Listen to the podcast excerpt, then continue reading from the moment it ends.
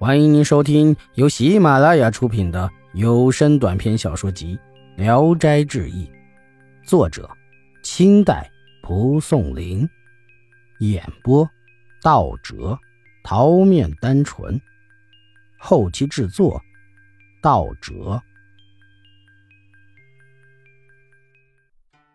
不一会儿，走进一座门，上写着“给孤园”。进去一看，只见房屋又多又乱，十分污秽，臭气熏天。园里的鬼魂看见灯光，纷纷聚集过来，都是些没脑袋或者缺胳膊少腿的，令人不堪入目。王生回过头来想走开，见一具鬼尸横躺在墙下，近前看看，血肉狼藉。丫鬟说：“才半天没搬，就被狗啃成这样。”让王生把鬼尸背走。王生面有难色。丫鬟见状说：“你若办不到，请人回你的安乐窝享福。”王生迫不得已，只得将鬼尸背起来，放到偏僻的地方。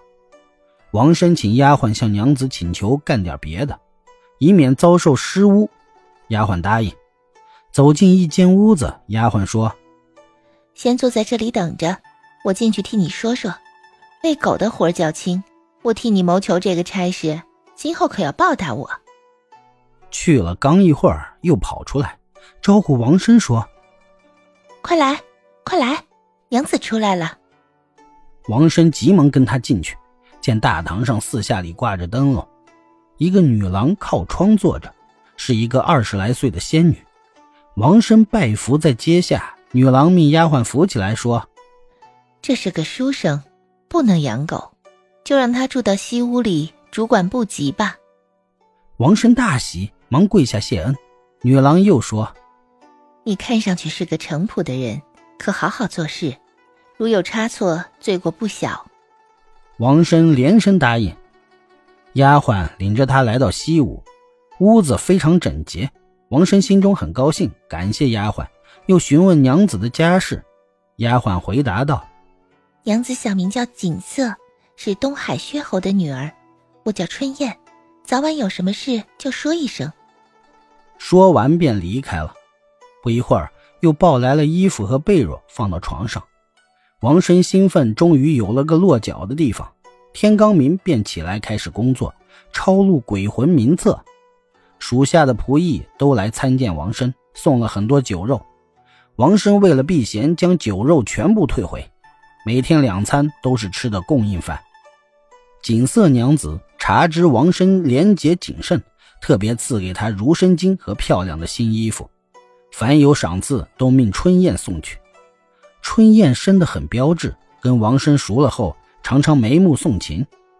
王生假装糊涂，谨慎地躲避，以免招致罪责。又过了两年多，锦瑟娘子赏给王生的东西超过日常的薪俸一倍，但王生千谨自守，一如既往。一天夜晚，王生刚睡下，听到内院人声吵嚷，忙起床提刀出门，见内院一片火光，映红了天际。跑到院中暗处一看，一群强盗正在抢劫，仆役们惊骇的四散逃窜。一个仆人发现王生，催促他快跟他逃。王生不肯，将脸上涂黑，紧了紧腰，夹在强盗中高呼：“不要惊吓了薛娘子，只搜掠财物，不要漏下。”这时，强盗们正到处搜不到锦瑟。王生得知锦瑟还没有被捉到，便暗暗潜入府邸后面，一个人寻找。碰到个藏着的老妇人，询问后才知道，锦瑟和春燕都已翻墙逃走，便也跳过墙去，发现锦瑟二人藏在一个黑暗的角落里。王生说：“这地方怎能藏住人呢？”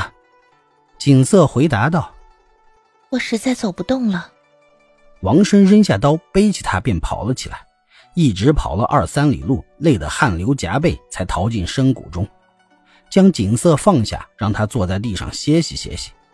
忽然，一头猛虎夹着疾风窜了过来，王生大惊，急忙要拦住他。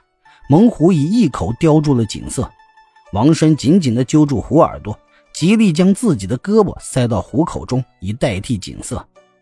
老虎发怒，扔下锦瑟。咔吱一声，就咬断了王生的胳膊，断臂掉在地上，虎才离去了。锦瑟大哭着说：“苦了你了，苦了你了。”王生在急忙中还没感到疼痛，让丫鬟从衣服上撕下片布子裹住伤口。锦瑟忙阻止，俯下身子找到那根断臂，按到断茬上接好，又包扎起来。东方渐渐发白，天要亮了，三人才慢慢的往回赶来。到家中一看，一片废墟。天亮后，仆人和婆子们才渐渐汇集起来。锦瑟亲自到西屋去探视王生的伤臂，解开绷带一看，断臂已经接好，又拿出药敷到伤口上，才离开了。从此后，景色越发看重王生。让他享用的所有东西都和自己的一样。本集演播到此结束，谢谢大家的收听，喜欢请点赞、评论、订阅一下。